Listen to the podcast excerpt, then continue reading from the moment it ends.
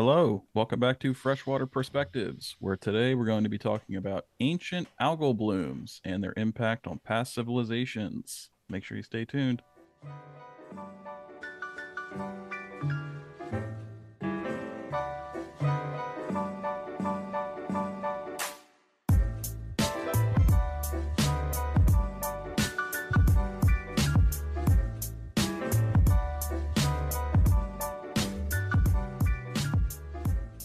Riley, what's up, buddy? Man, what is up? Huh. I started door dashing. Oh, really? Got to pay for the student loan somehow. Oh, yeah. I mean, that's yeah. You're you were always like a, a side gig kind of guy, though. As Yep. far as as long as I've known you, which is all the credit to you. I couldn't do that, so I, I delivered filet mignon to somebody in Walmart. wait in Walmart. Yeah. Okay, He's like, bring it to the service counter. I was like, Jesus. okay. I was like, I mean, just because you work at Walmart doesn't mean you can't eat filet mignon, but just eating filet mignon At while Walmart. working, like on the shift at Walmart, I was like, Yeah. that's an interesting one. You know what I'm Mhm. saying? I was Yeah, like, I wait, feel- I feel like you should enjoy that at home, sir. Yeah, I feel like I feel like I don't want to eat steak while I'm at work. That's what I'm saying. You know, Like, yeah, I feel like I want to like enjoy that in the comfort of my own house. because I was like, do you have a microwave back there? Like, I want, I feel like you need this at peak heat. Ah, you don't Like, want you to don't want just, microwave like- that either. Hmm. Ah, Got it from a hibachi stand. oh, So like, as I was waiting, somebody was like doing the show, and I was like, yay! As I was waiting, put, put the shrimp in your pocket, right? I, I was taking the back with my mouth open. I was like, here. eh." The, the little little sake spray he does. you know, you know, me next. um, it's an interesting Okay. one. And, um, not sure if it's worth it or not, but I was like, you know what, we'll try it out. Yeah, I feel like d- well, so I have a couple. So one, I think delivery people have some of the funniest stories out there, just because you get to just see all different people of different walks of life. Mhm. And I think the same thing about people who've worked in the service industry. So like I've worked at I worked at Kmart my entire undergrad, and that I was forgot about that. Yeah. you just you meet all kinds of people and i also think that if i think everyone should work in the service industry for at least like a year in their life because it just gives you a whole different perspective at least for me personally i think i'm a worse shopper because i worked in the service industry Mhm. so like if i see like a like a a sale sign that's obviously in the wrong spot someone you know someone be like oh like we can get that at a really good deal i'm like ah was this it's not even their fault like why are you gonna yell at them like they Yeah. don't know what's happening it wasn't their fault why are you gonna yell at them you know I um, I worked at McDonald's for my first job, mm. and that I was so young that I couldn't make the food. oh Um, I I think I was thirteen or just turned fourteen. oh. I was very young, and um, so I just worked the cash register in the back. That Kmart was Yeah. more just like just people just being just rude you know they just feel entitled Mhm. all the time i remember it was like my first week there and i worked in electronics so i was just in charge of like tvs and stuff Mhm. so we we kept a pretty good list of what what we had in stock especially for tvs because they were obviously so expensive and you don't want Mhm. you want to make sure you don't lose any Mhm. so one woman came up and she asked if we had a tv and I said, "No, ma'am, it doesn't look like we have it." And she's like, "Well, can you check in the back?" And uh, everyone thinks, just spoiler to anyone who thinks that the back is a place. If it was in the back, it'd be in the front, unless it just came off the truck. If it was in the back, it'd be in the front. I promise you. So this this may say a lot about my character. So what I did is I walked in the back, and I sat on my phone for five minutes. I came back out and said, "Sorry, ma'am, I don't, I didn't see it back there." So maybe it says something about me, but I it No. wasn't back there. I didn't know No, what that- else to do. That probably made the lady feel like you, you know, did something too. So I Yeah. feel like you're fine. Yeah, I just I don't know. Like, well, Just- yeah. I think lying to people is sometimes okay. it was a white lie. Yeah, the harmless Mhm. lies, the Mhm. harmless lies, I should say. Oh my gosh. Oh my gosh. Okay. What else you got going on, man? That's about it, honestly. Okay. Um, it's uh, President's Day when we're doing this, so Oh, got yeah. Monday off. No, nice. Yeah, I don't Gonna- have tomorrow off, so that's yeah. I know Sam doesn't have it either. No. And uh, Yeah, I'm very yeah, well. just living life. Other than that, man.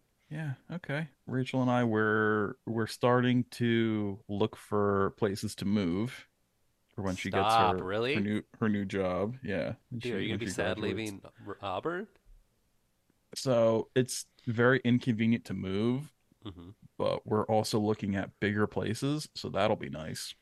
Wow. So I'm kind of caught between two minds where I want a nicer, bigger place, hmm but uh, there is a convenience of just being right down the road from everything, you know?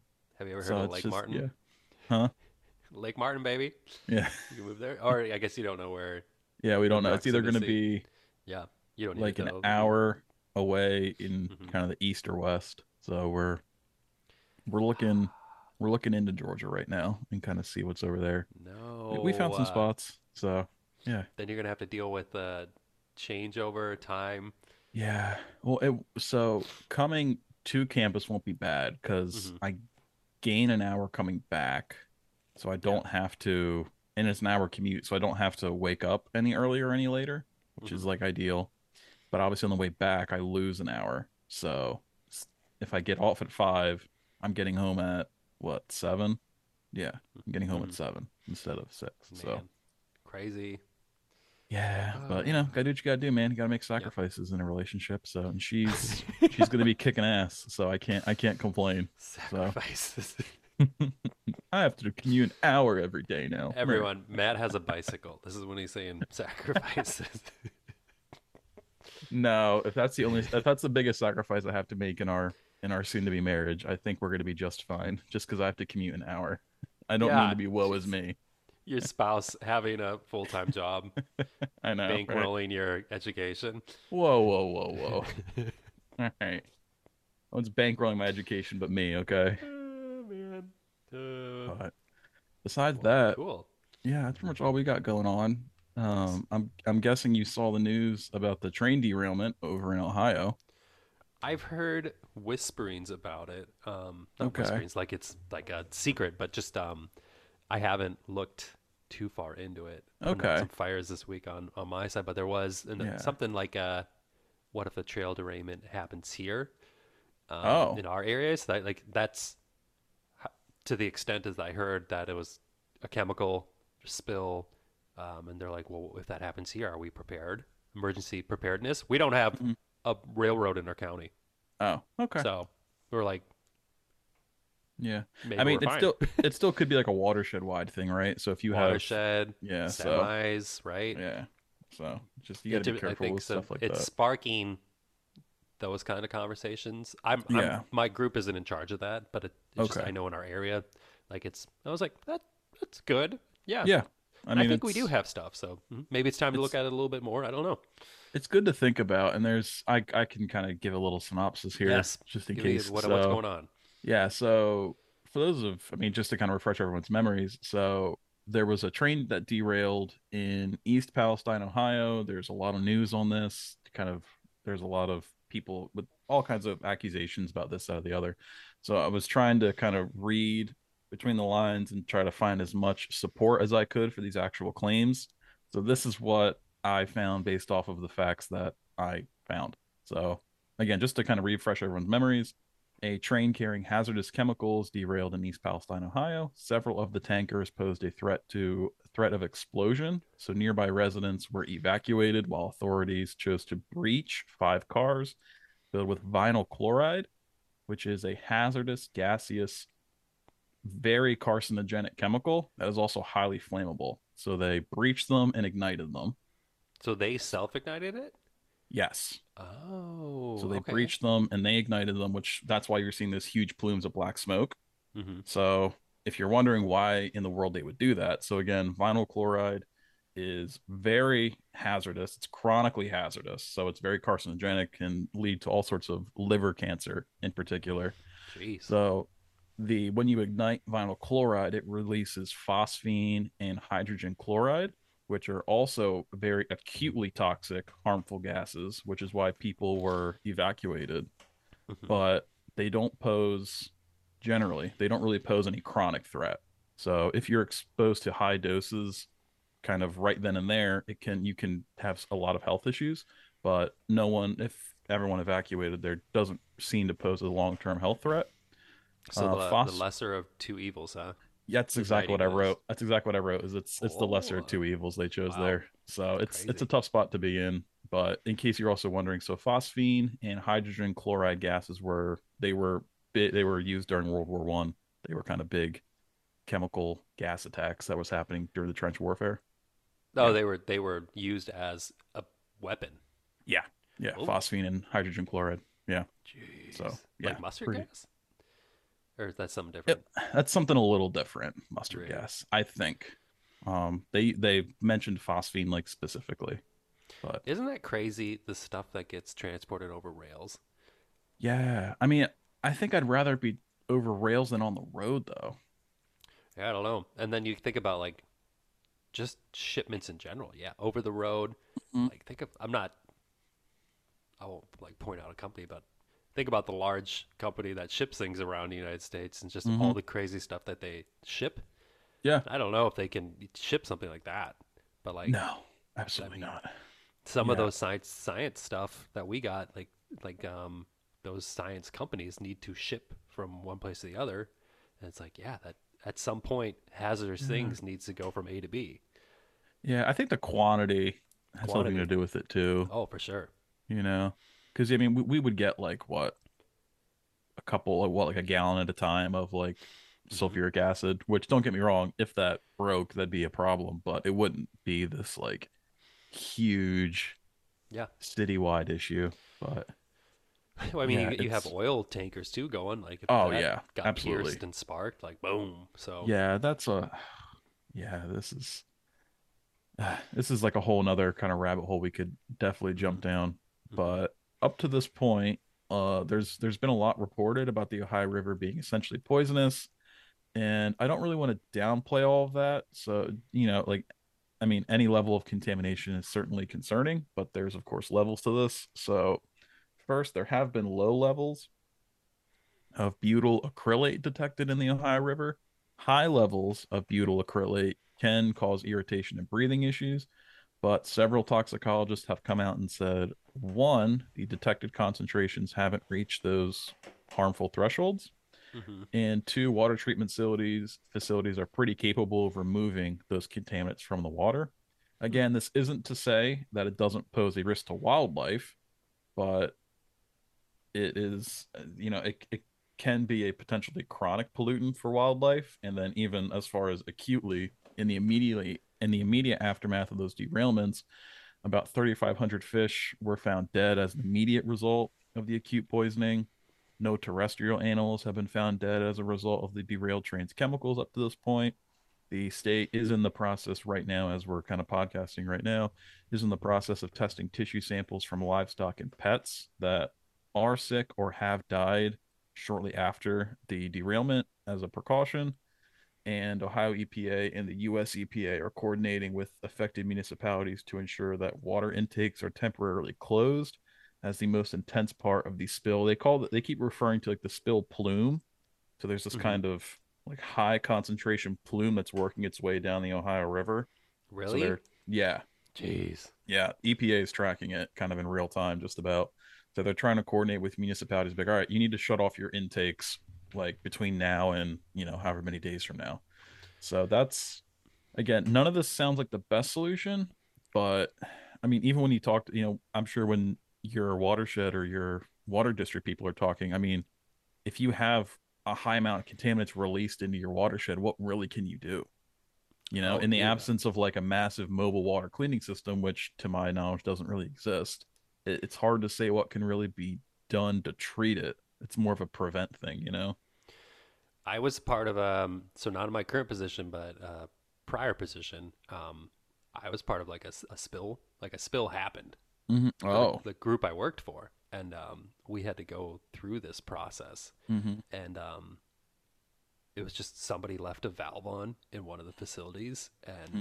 dumped a bunch of stuff and it was it could have been really bad but what was dumped was a food grade version of the really bad stuff Mm-hmm. and um but yeah i was like oh like, like Yeah. that's that's as simple as it is huh it's like Mhm. some a couple you know thousands of gallons of this thing went out and it's like whoa really and um so yeah the process of people like looking through it and then like alerting the EPA. Like it's interesting. Um, Mhm. But yeah, that's there's there's things involved, but also like yeah, that just accidents happen. So it's yeah. Yeah. Then it goes to the the mitigation portions. Like just Mm-hmm. mitigate it as best you can. Yeah, the plume going down the Ohio River. Jeez, that's yeah, crazy. that's that's scary.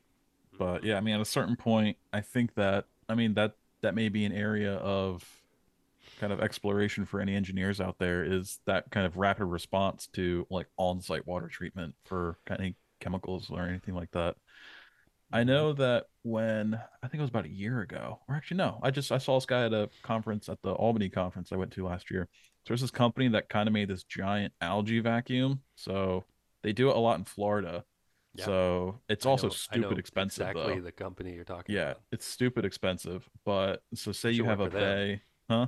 You should work for them when you're done. I think they're more engineers than algae They people. still they still need you, man. Yeah, that's fair. They work for the know. army with the Army Corps. I know.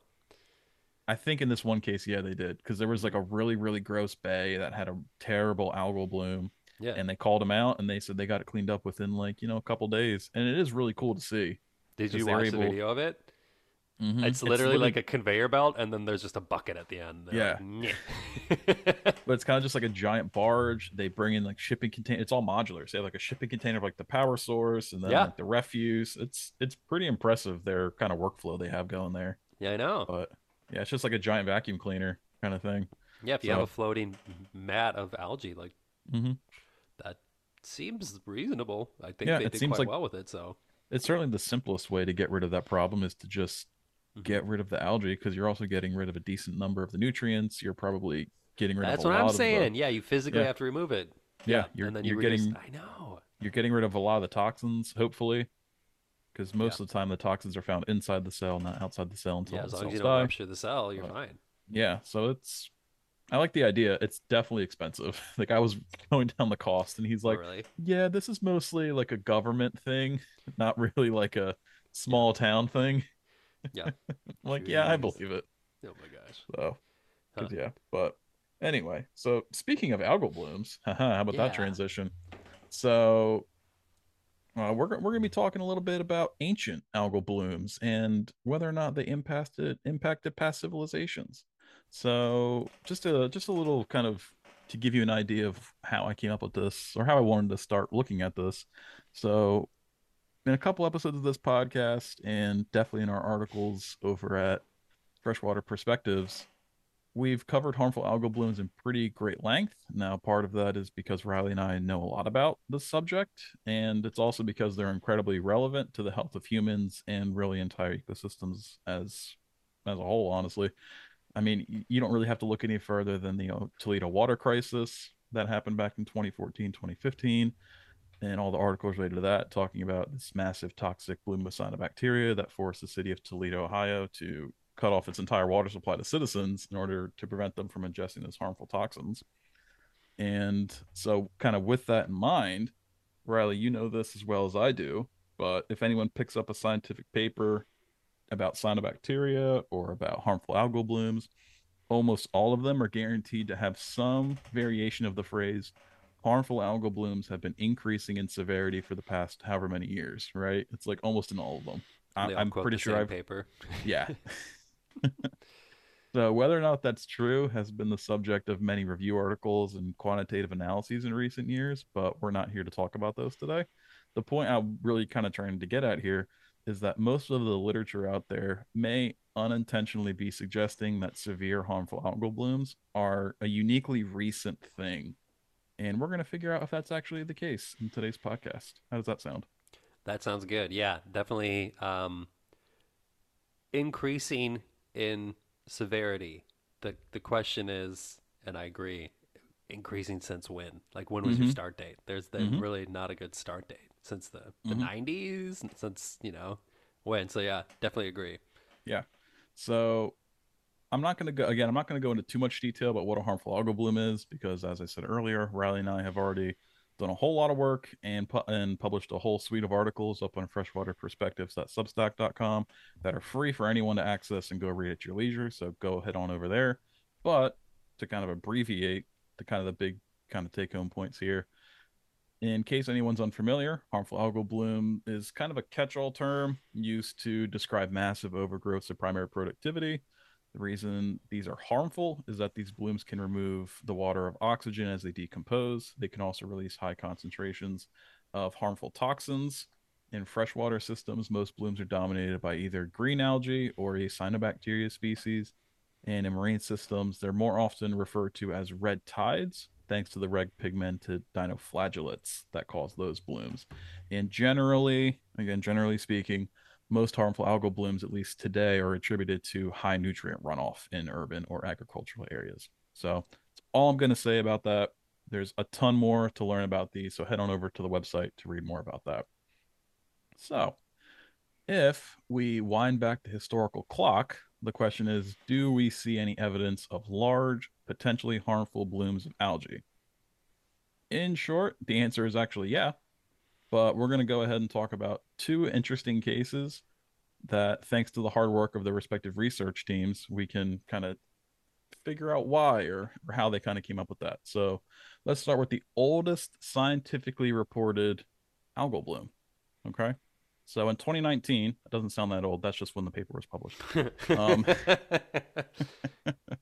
Four multi- years ago. Yeah a multinational collaboration of Swiss, German, and Austrian research teams published a paper in Earth and Planetary Science Letters that shows evidence of a severe algal bloom in a Swiss lake dated around 100 CE. Now, at this point, you're probably wondering how exactly they could have known this with such precision and detected the algae, and I'm here to walk you through it. So these researchers study what is called paleolimnology, or the study of the history of lakes. Um, I pro I consider myself more of a limnologist, so I care more about what the lakes are doing right now, whereas paleolimnologists care more about what the lake was doing pretty much every day until up to right now. They care more about what was going on in the lake before. So they do this by taking huge core samples of lakes and carefully measuring things like nitrogen, phosphorus, heavy metals, algal pigments, toxins, organic matter, and all all other stuff depending on what they actually are looking to answer the questions. What's the core sample? So, their core sample. So, how they actually do this. So, depending on how deep the water is, all they really do is they take this tube. So, imagine I'm going to I'm going to simplify this incredibly. So, imagine like this big tube, right? So, big tube, and then you have a big metal pole at the top. And then at the end of the tube, there's a plug, and then there's a wire that goes from the top of that plug through the tube through the pole. So that if you pull the wire, you can kind of hold the plug in place. Does that make sense? Mm-hmm. Okay. So you then stick the pole and the tube down until you hit the sediment, until you hit where all the dirt is at the bottom of the lake. Then you hold the wire that the plug is. So now the plug is sitting at the top of the water, or sorry, at the bottom of the water at the top of the sediment. So then you push down the pipe. So the pipe is moving down past the plug. Okay, so it's creating a vacuum.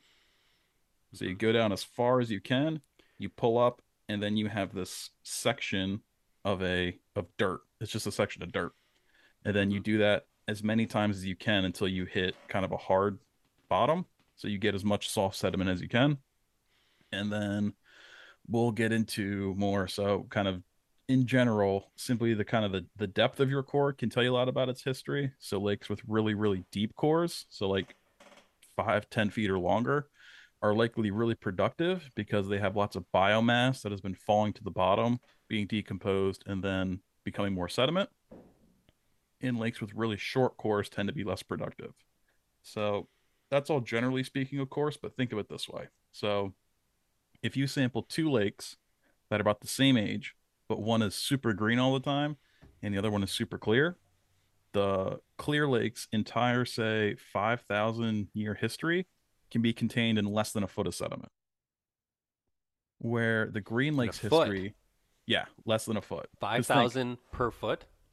Really? It depends. It depends. Oh, I, it I guess, right? Because yeah. if there's if there's nothing in the water column falling down, you can't make sediment, right? Mm-hmm. Yep, yep. So, where the Green Lakes history can be over 10 feet, so you can have 5,000 years over 10 feet, it could be 18 feet, it could be however many feet. Mhm. So this means that one inch in the Green Lake can correspond to one year, or one inch of sediment in the Clear Lake can be one century. So you get what I'm saying? So you really have to be Mhm. careful how to decide to portion off your set your subsamples for your core. You know, because you're really trying to get in that high resolution. So getting back to aging the core and seeing exactly how far back this core goes and what years correspond to what depths. In other words, if you measured algal pigments and found a huge spike 25 inches down into your core, when exactly was when exactly was that and what was happening around the lake at this time? So it kind of you got to turn into like an anthropologist at a certain point, right? hmm Now, some of you out there may be thinking that all they have to do is some radiocarbon dating. I'm sure you've heard that kind of buzzword used a lot. And, you know, that just kind of solves your problem. But it's not quite that simple. So, radiocarbon dating is great because it's pretty accurate, but it also requires a decent amount of what are called macrofossils, such as twigs, charcoal, organic matter. You need like stuff to actually measure, right? You can't just put dirt into the machine and then it gives you a date. You need like stuff. You need like organic matter that actually has a lot of carbon in it. So in terrestrial fossils, this isn't really a problem, but stuff often decays rapidly in aquatic sediments. Not to mention it's super expensive, but if you have the material, it's always worth it. That being said, if you get a handful of radiocarbon dates for a lake, then you really only know the date of that section. And what if something in or around the lake changed to make the sediment accumulate at different rates, right? So this is where Mhm. again stuff can kind of happen really differently. So again, let's say we have a four foot core. I find a twig in that core that's about a foot down, and it gets dated back to a thousand years ago. Can I then assume that the whole core spans four thousand years? It's a pretty big assumption No. to make, isn't it? Yeah. Yeah. So then you have at that point you're assuming that the same amount of sediment accumulated at a constant rate for the past however many years, which probably didn't happen. Right. So do you? I don't know the answer to this. My guess is you would need you need more than one point of reference, maybe for each. So as far as you go, you need more than Definitely. one twig, for example. Yeah, the more the better, hundred percent. Okay. So the mm-hmm. more the better. But you can also use other radioactive isotopes that can be measured, albeit not very easily. So these other radioactive isotopes include cesium 137, americium 241, radium 226, and lead 210.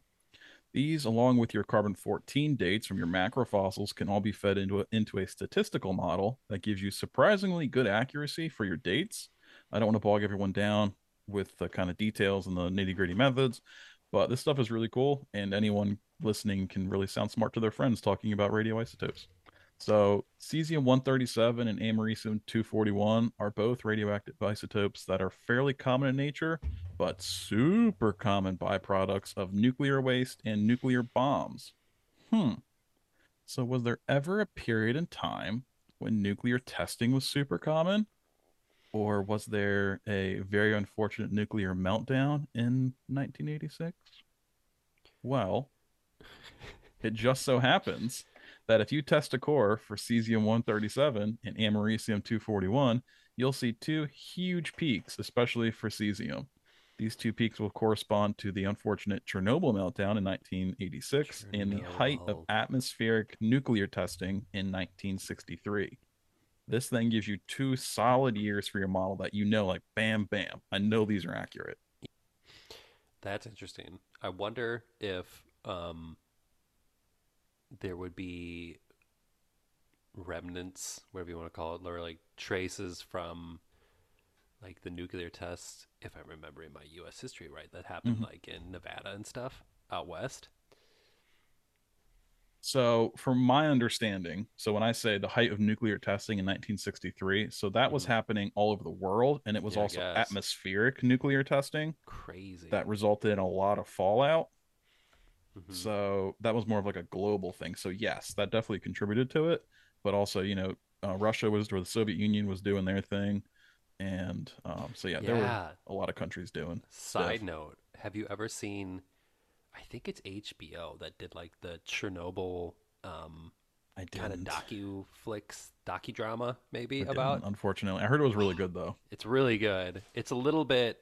Well, I won't ruin it for you, but like one of the portions was like how other, you know, officials, other countries found out about it was like they had their um, atmospheric testing going on, and they're like, "Hey, we're getting a huge hit of radiation. Uh, anything Mm. going on?" And I was like, "No, we are we are doing great." Oh. it's like I don't think we're doing good. Oh no. But then it was like I can't say for sure. First off, it was don't quote me on this because it was a very Mhm. long time when I saw that, and I think oh there was just some portions of that docudrama that was like you know based on true events, but not all of it's Mhm. not real. So Yeah. Kind of Right. dramatic dramatization. Yeah. dramatization, yeah. There it is. hmm So Okay. yeah, Yeah, it's on my list, on my growing list of shows I need to watch. that's a good one. Yeah, but in case you're wondering, so that unfortunate Chernobyl meltdown, it is much more of a European kind of standard peak. Mhm. It doesn't show up quite as nicely in North American uh, samples, just because the way you know the trade winds and whatnot blow. So, but because of the also unfortunate Fukushima meltdown, I believe in 2011, I think it was 2011. Anyway, Yeah. um, so that that can be used as a cesium standard here in in North America. So again, so that gives you two solid years to, you know, that gives your model so that you know those those years are 100% accurate. So it kind of really ramps up your your accuracy there. And then the last thing, last couple things you can test is radium 226 and lead 210. So in short, lead 210 is always falling. It's just always kind of fallen from the atmosphere, just the way that the kind of radiocarbon decay works. And it's always falling into lakes. It's getting into sediments as a result of this decay and sedimentation. Sedimentation rate is super important for us to understand if an inch of mud is five years or 50 years. And since radium decays into lead, if you plot radium 226 in your core in relation to lead 210 in your sediment core, the point where those two points meet is about 1600 years ago, since that's how long it takes radium to decay into lead. So that also gives you a pretty good date. That's crazy. And then yeah, and then also your your lead 210 won't be this nice curve. It might be. So it could be a nice kind of decaying curve if your sedimentation rate is constant, but usually it's a kind of like squiggly line. So that also gives your model a nice idea of how the sedimentation rate has changed. So yeah, so that gives you so that's kind of how you age lake mud, but back back to the Swiss lake. So this collaborative research team was looking to understand how land use around Lake Murten in Switzerland changed over the past 2000 years. The team did the aging stuff I talked about and measured things like organic carbon and magnetic susceptibility, which tells you about how much iron is in the sediments, which then gives you an idea of whether or not terrestrial runoff that got into the lake changed throughout the lake's history. So if your magnetic susceptibility is going up or down, you're either getting more or less runoff from the surrounding area. Mm, mhm. Makes sense. see what you're Same thing with the so I don't I guess I don't want to get too bogged down, but depending on how much carbon versus nitrogen is in your system, uh terrestrial kind of woody organic matter has a lot of carbon relative to nitrogen. So if your carbon to nitrogen ratio is high, C to N, yeah, right? High. Yes, if that's high, if your C to N ratio is high, you're getting a lot of terrestrial runoff because it's more of that woody organic matter. Where if it's lower, you're getting much more internal cycling of nutrients. That's Makes sense. interesting. Again, very complicated stuff, but most of these papers do a pretty good job breaking it down. So the results showed that around 450 BCE, the lake started to see an increase of organic matter and magnetic susceptibility, meaning that something around the lake was changing. But the question was what? Well, this is where a paleolimnologist then becomes an anthropologist because they had to go digging in the history books and find evidence of what was going on in the area around 450 BC. And it turns out that the La Tène, a Celtic tribe, had settled the area in the region of Switzerland around 450 BCE and likely would have been farming, which supports their findings. But the real fun starts around 100 CE when there is a massive spike in everything that they were measuring. This period corresponds to the growth of the city of Aventicum, which was part of the ever expanding Roman Empire. At its height, Aventicum had about 20,000 citizens and pretty intense agriculture.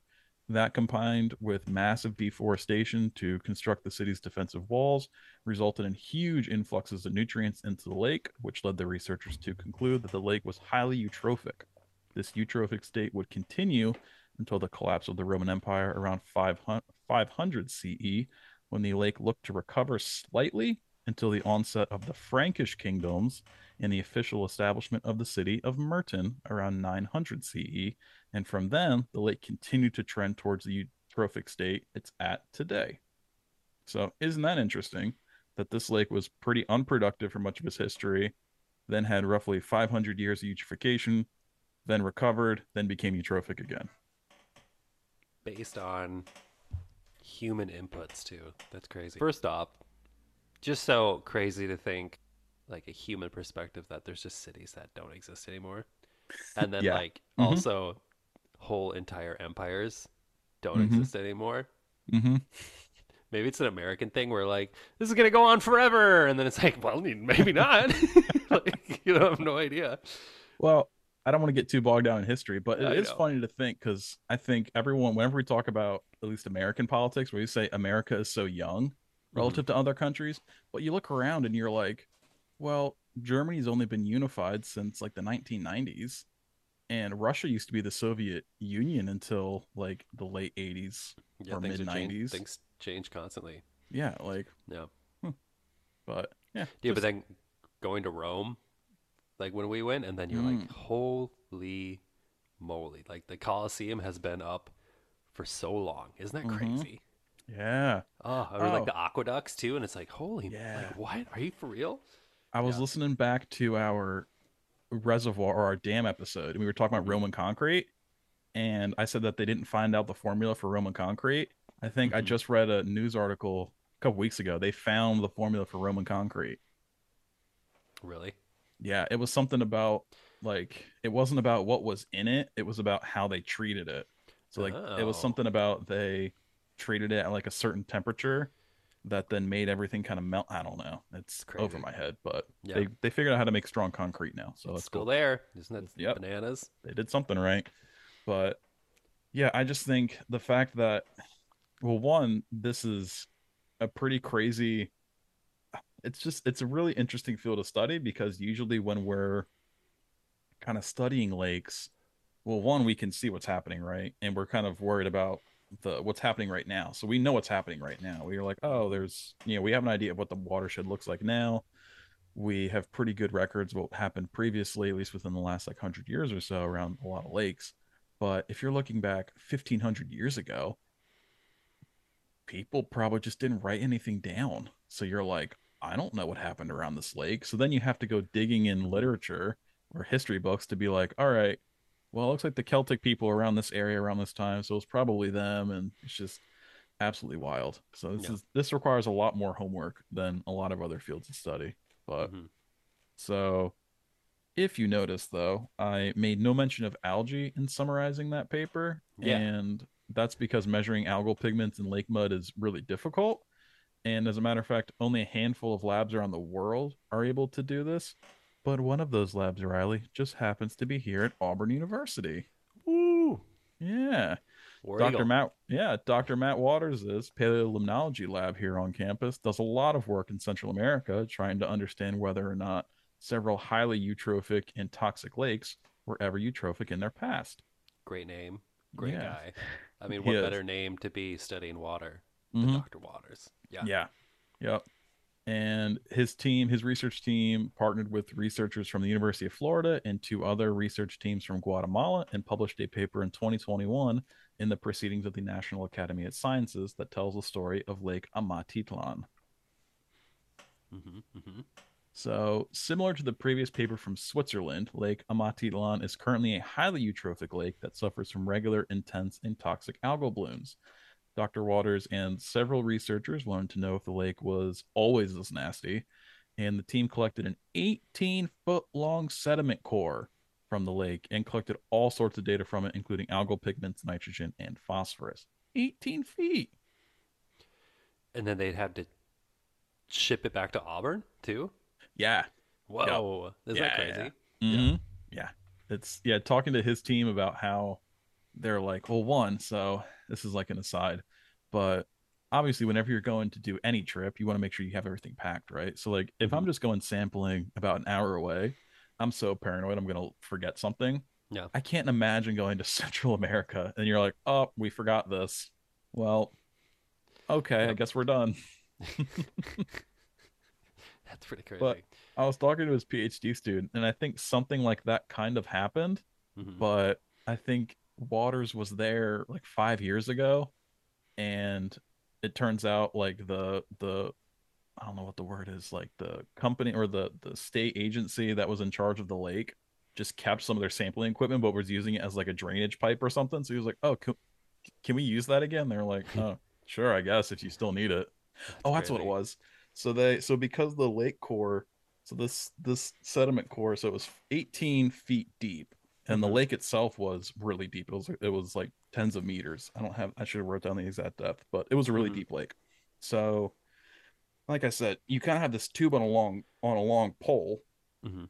but as you can, as you can imagine, as you're pushing down, that pole can kind of bow, and your then your core can kind of not be straight, but obviously you Mhm. want it to be as straight as possible. So they had to get like a bunch of huge PVC pipes to kind of make sure the to kind of support the pole. Like pipe was within a pipe. Yeah, pipe Yep. within a pipe. Mhm. so that's what that's what it was. So they they used that like five years ago, and then the state agency was using it as like drainage pipes. So like, can, can we use those again? And they were like, That's yeah, sure, dude, whatever, freak. But Here's your dumb pipe. yeah.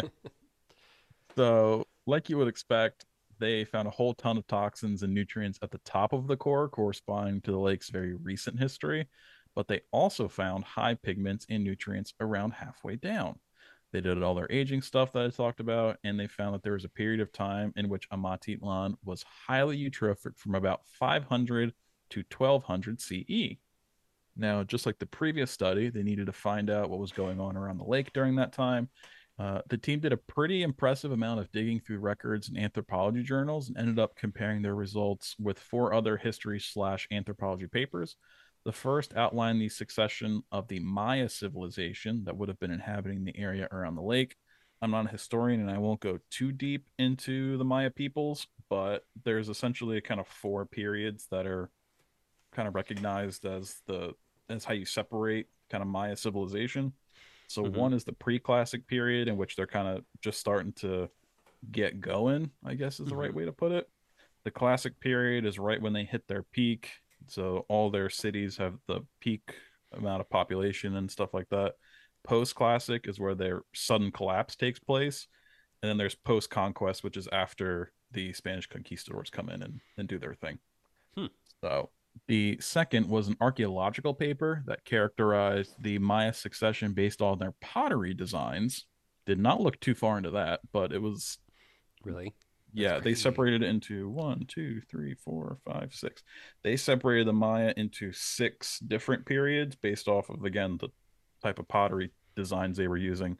So Mhm. pretty impressive there. But whoever worked on that paper, that was Arroyo et al. 2020. So props to them. hmm And the third summarized the landscape changes around the lakes based off of phytoplankton fossils and pollen in a different core from the area. And then the last estimated the population of the Maya people around a lake Amatitlan. Like I said, it's a ton of extra work, but it also gave them a lot of explanatory power. hmm Yeah. And in case you're wondering about pollen, pollen is so one, it's super stable, so it doesn't really decay. And if you look at pollen under a microscope, it's really unique to whatever plant it's from. So if you're getting a lot of, obviously, if you're getting a lot of pollen, there's probably a lot of forest around you. Yeah. And then depending on what the pollen is, you'd be like, oh, it's a lot of forest, or oh, it was a lot of agriculture because there's a lot of corn pollen, stuff like that. Sounds Hmm. really tedious because you're just counting pollen, but Yeah. Yeah, from dirt. But uh, based off of all of this, the team was able to conclude that the Maya people around Lake Amatitlan experienced harmful algal blooms of similar intensity to what is seen today. The period of peak cyanobacteria concentrations corresponded to the estimated peak of the Maya population around the lake, along with intensive agriculture and terrestrial erosion. This was also happening around the time of the Maya collapse. Again, the Maya were a major civilization of Central America, but their sudden collapse is one of history's greatest mysteries. Now, the research team does not conclude that deteriorating water quality was the sole reason for why the Maya people abandoned their cities in the area, but it was surely a stressor. So, what do, what do you think about all that, Riley? It's pretty interesting, huh? I'm That's like crazy. I said, in in much more recent history, there are written records of naturalists stumbling stumbling upon green lakes that killed cattle, or sailors getting Mhm. sick from eating mussels out of algae-ridden bays. But to be able to say that the Romans and Maya, which are two of history's greatest civilizations, both experienced intense harmful algal blooms without written records is like baffling to me. It's pretty powerful. Pretty crazy. Yeah. Yeah. So Yeah. That, that would be interesting. Yeah, it's hard. I mean, you said it, there's no written record, but like if there was a written record, Mhm. not in these two cultures, but different cultures, and they're like, there's like an unknown sickness, and then it happens to be like an algal related, like liver, you know, failure like type conditions, then you're like, yeah, check the. So maybe Waters is on the um, professor from Auburn. Uh, Waters is on the the search. That'd be quite the paper. Yeah, like I said, there's there's been a lot of work in Central America kind of trying to figure out why the Maya collapse happened. There were Mhm. ideas that the cities just got too crowded and like disease was spreading, so everyone just kind of fanned out across the um like the the whatever, like the more rural areas, I guess. Mhm. And so it wasn't necessarily the population collapsed, they just more dispersed. And then there's all other kind of stuff like, oh, so the Maya wasn't exactly a peaceful. So it wasn't so the Roman Empire also wasn't very peaceful, shocker, What? but it was much more unified in that it was kind of governed pretty strictly. And there was kind of, you know, like a recognized emperor or consul system going Mhm. on there. Where the Maya, it was a lot more like there wasn't one recognized king or monarch in general there Mhm. was like each city had its own thing going on and then rival cities would end up attacking each other. So there's an idea there's just like a bunch of wars happened one after another. So then like cities just kind of got wiped out in a really short amount of time. Yeah. Yeah. but yeah that's all that's all i had today. But if anyone wants to read more about this and similar papers again uh, head on over to freshwaterperspectives.substack.com we got this and all other slew of other articles up there and if you want to go ahead and suggest, I mean, send us uh, any comments, questions, concerns, feedback, or ideas for other podcasts, go ahead and send us an email at fwperspectivespodcast at gmail.com. See you, Riley. See you, Matt.